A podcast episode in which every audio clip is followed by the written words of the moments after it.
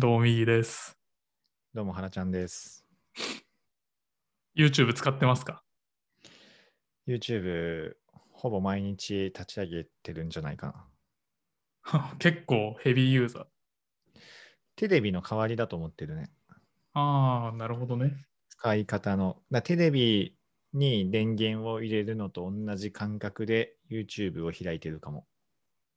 確かに、テレビつけるより早い可能性あるもんね。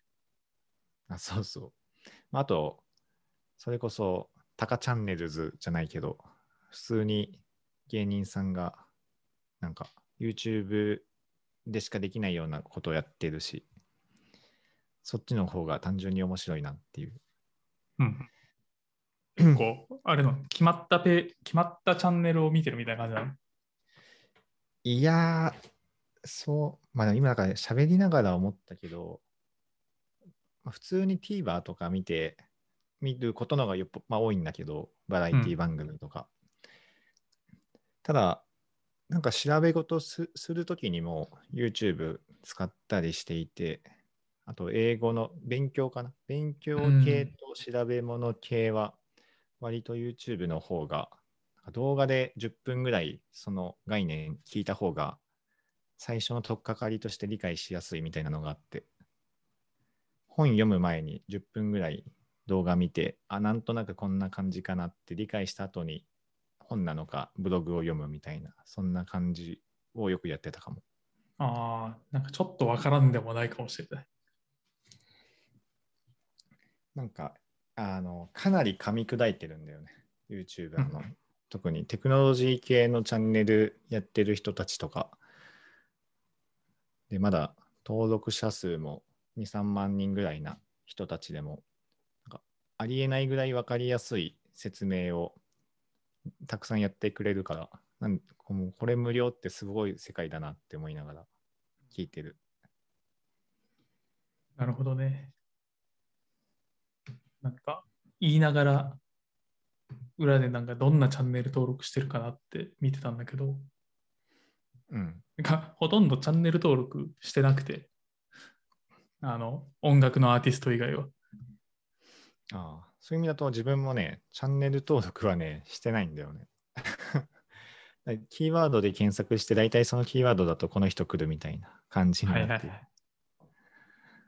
いや、似た使い方かも。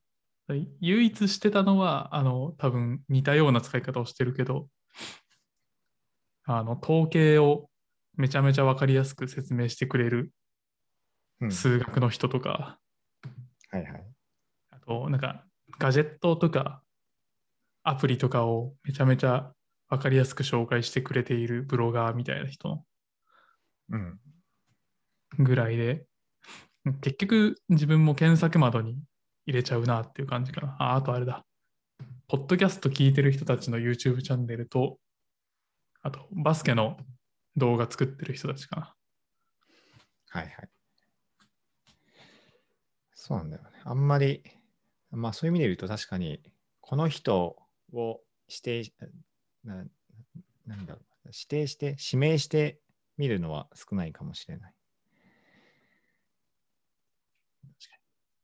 どうやって使ってるかななんか物が欲しいときに、ブログとかを、ブログとか、Google の検索窓に入れて検索すると、なんか大体何々の10選とか出てきて、うん。めちゃめちゃ情報薄まってて、情報にアクセスしづれえなって時に、YouTube 見て、使ってる動画見て、ふんふんみたいな。なるほどね。そんな使い方が多いか確かに。使い方、そうだね。勉強系で最初の取っかかりとして10分、20分の噛み砕いた説明を聞くパターンと、なんか物とか購入するときに、それの説明をしてくれる方の話を聞いて、ふむふむっていうパターンと、あと英語系はやっぱ、あの、音声とか、ブログとかの性的コンテンツだと、やっぱ分かんないことしかないからさ。な。うんうん。で動画だと音声かつその口元の映像も一緒に見見れるから一番わかりやすいなっていう。なるほどね。ていうのと、あとは、まあでも多分80%ぐらいのクエリはお笑い芸人の名前を検索窓に入れてる気がする。YouTube に関しては。なるほどね。結構使い方が自分と違うなと思って。うん。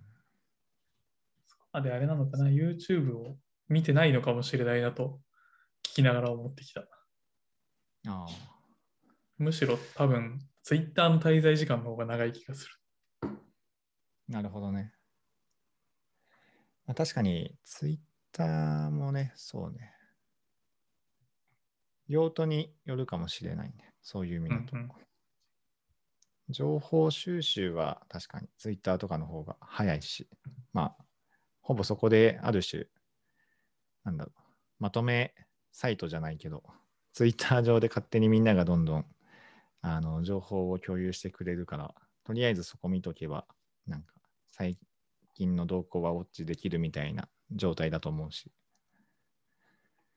なんであれかな、特定の明確な目的がある時の方が YouTube でクエリ投げるかも。うんお笑い番組以外に関しては。なるほどね。とりあえず YouTube 開こうみたいな感じじゃないわけね。そうだね。まあなんか、勝手にバラエティ番組が推薦されるから、特に見逃した、というかまあ家にテレビないから見逃したとかでもないんだけど、なんか TVer でそういえば見てなかったなとか、過去のやつとかが大体出てくるから、違法大体違法アップロードだけどね、ああいうのって。あそうだろうね。大体すぐ消されてるけど。まあでも、確かに触りを、なんか本が欲しくなった時に、結構要約してくれてるサイトとかを2倍速ぐらいで見て、ああ、こういうことが書いてあるのか、じゃあ買うかみたいな買い方をしてるかな、最近。うん。確かに。まあなんか、そうなんだよね。単純にやっぱ動画の方が5分とか10分で、なんか本なら2、30分ぐらいかかるとか、ブログなら2、30分ぐらいかかるような内容を5分ぐらいでものすごく端的にシンプルに分かりやすく説明してくれるから、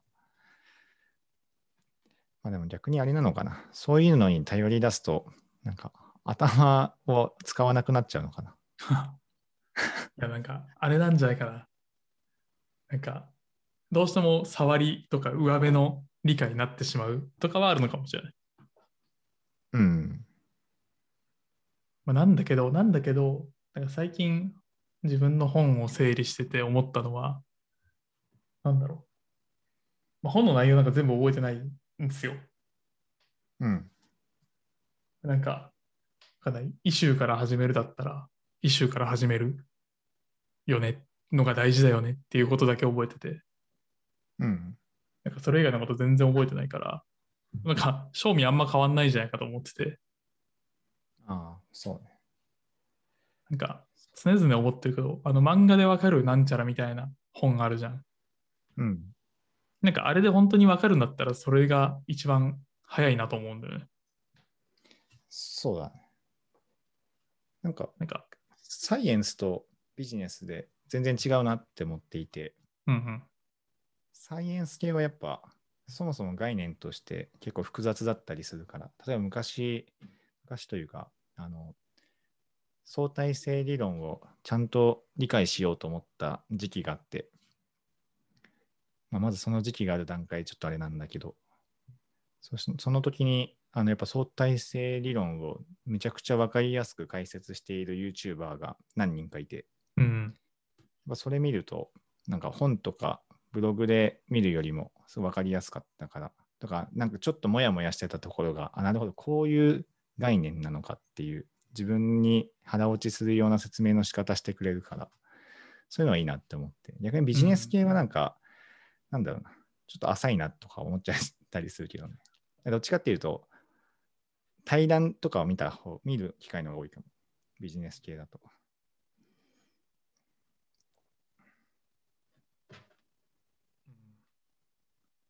それで言うとあんまりビジネス系のものを YouTube で見ることの方が少ない気もしてきたわ。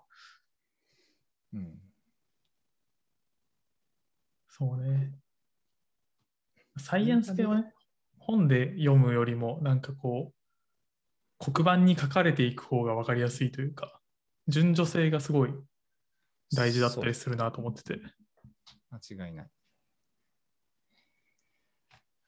誰だったかな、アイアイシアさんだったかななんか、そのディープラーニング系のことをかなり分かりやすく解説している VTuber の方がいて、うんうん。あれは結構、あの、いい資格の勉強してた時に よく参考にしてたね。なるほどね。そう確かに。割とそういう分野だと配信して PV 稼ぎたい人たちもいっぱいいるからね。うん。時給がマッチしてんだね。そうだね。まあ、あとまあ、自分のセルフブランディングっていう感じなんだろう。ここで何か稼ぐっていうよりも。最近クラウドエンジニアもかなり多いからさ。しかもめちゃくちゃわかりやすいし。Kubernetes とかもめちゃくちゃわかりやすく解説してるから、なんか本とか読むよりもこっち見た方が早いなっていう。うん確かにその意味で、あれだね、これがわ、これが知りたいって決まってると、めちゃめちゃ使えそうだね。うん。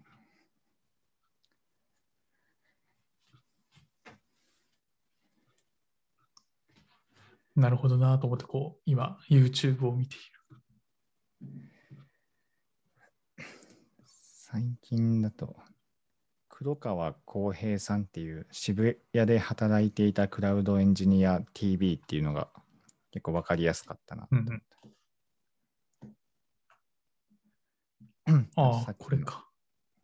さっきの iShare、iShare ってことも AICIA ソリッドプロジェクトっていう VTuber のやつもものすごくわかりやすかったなって。とりあえずチャンネル登録したわ。そしたら勝手にホームのフィード流れてくるが。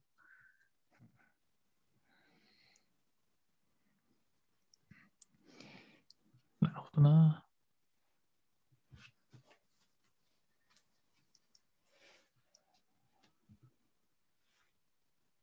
いや、でも YouTube 見出すと本当にシャサジェストで無限に続くからさ。そうだね。なるべく YouTube 見ないようにしないと。エンドレスモードに入るからね。お笑い番組とか見出したらキリがないからね。いや、まあそうでしょうね。うん。ひたすらずっと、ひたすら水曜日が並ぶみたいな。あの、ミミュージックビデオを見始めるともう気づいたら2時間経ってるとかあるから。うん。あるね。ミュージ音楽系とお笑い系はエンドレスだから。しかもなんかね、大体ね、なんかこれ前このルートで見たなみたいな。ああ、こ。の流れ、この流れなんか、前も同じ順序で見た記憶あるぞみたいな。いやー、やっぱ映像の魔力みたいなのもある気はするよ。うん。そういう意味だとね、ポッドキャストとかってなんか、そんなに何回も何回も、何回もっていうか、連続して聞こうっていう感じじゃないもんね。そうだね、確かに。一度聞いたらなんか、聞き捨てというか、うん。が本当に面白かったなみたいなやつはたまに聞き直すけど、それでも本当たまにだし。うん。しかもなんか、なんだろう。2時間ぶっ続けて見ちゃうとかあんまないよね。聞いちゃうない。ね。ね。ないね。ないよ。この移動中とか、その空き時間のとかおお昼ご飯食べてる時に20分、30分聞くとかはあるけど、なんか夜寝る前とかに、ポッドキャスト気になって2時間聞いちゃったとか一度もないし、今後も一一生ないだろうなって思う。まあね、あくまでなんか、ながら聞きというか、間をつなぐコンテンツなんだろうなって。うん。確か個に。人的に集中してやるパターンじゃないよね。何かをしている時に聞くみたいな感じなんだろうね。なんか、副業の作業をしながらとかさ、聞いてた時期もあるんだけど、やっぱ全然頭入んないし、自分の手も止まるし、なかなか難しいなと思って。ご飯中よくやるよ。ああ、なるほどね。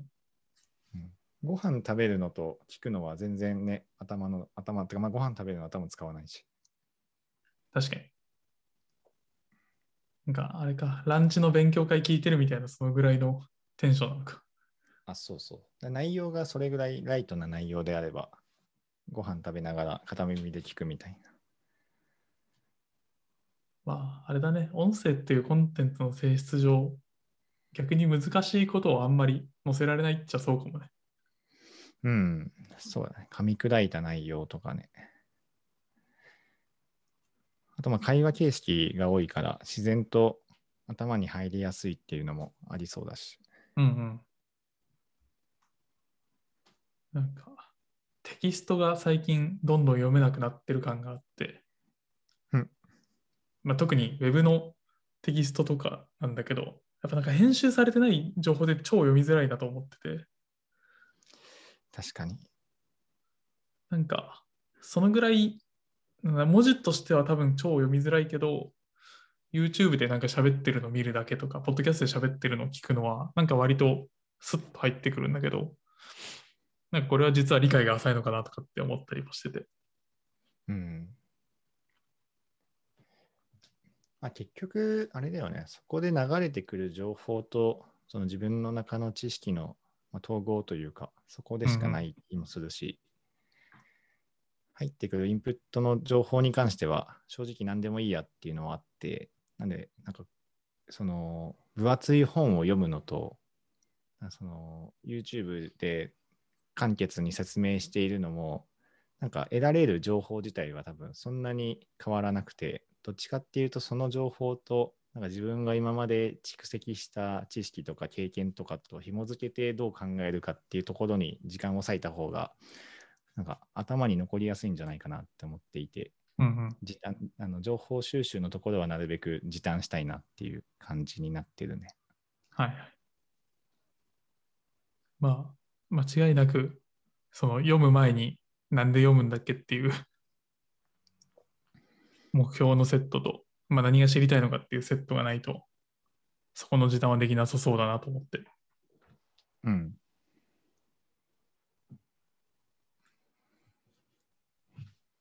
いやー、いや動画との付き合い方は結構難しいなと思いながら。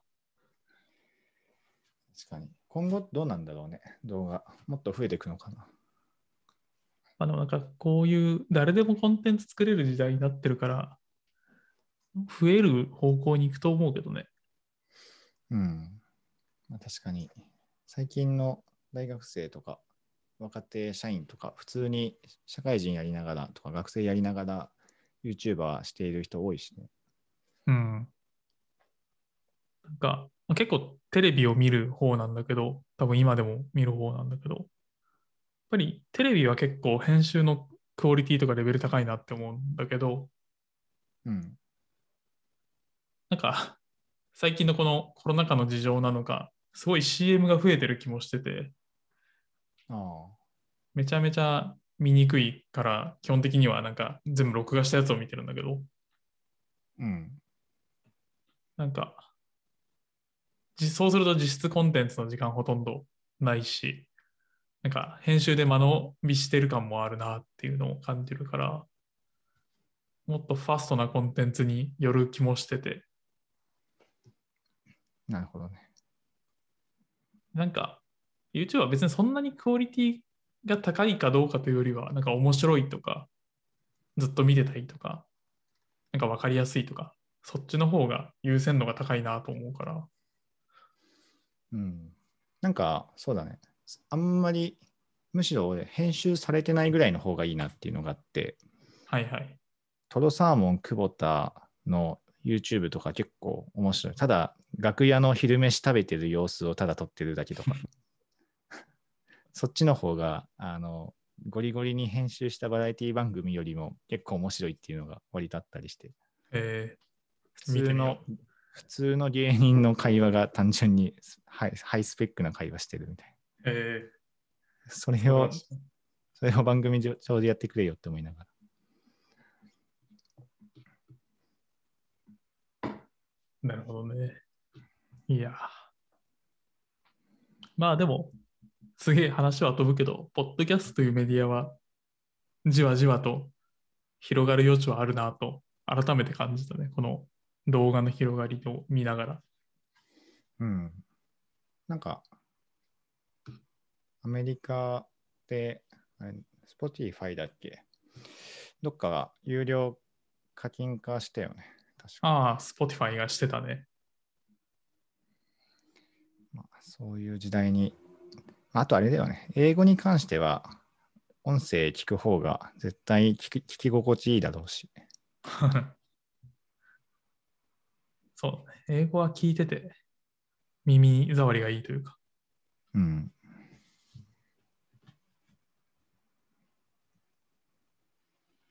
はい。まあ、もうちょっと YouTube も活用できる余地がありそうな気がしたわっていう感想。そうだね。まあ、一歩間違えると時間をひたすら消耗するっていう。そうだね。あの、それを思って絶対に YouTube プレミアムには課金しないぞって思ってて。ああ、同じく。YouTube プレミアム入ったらもう多分 YouTube 付けの生活になるだろうな。あ、そうそうそうそう。広告が現実に引き戻してくれるんだよね。あそうそうそう。謎のハックをしてるよ。はい。またなんか良さげな動画があったら教えてくださはい。い。じゃあ、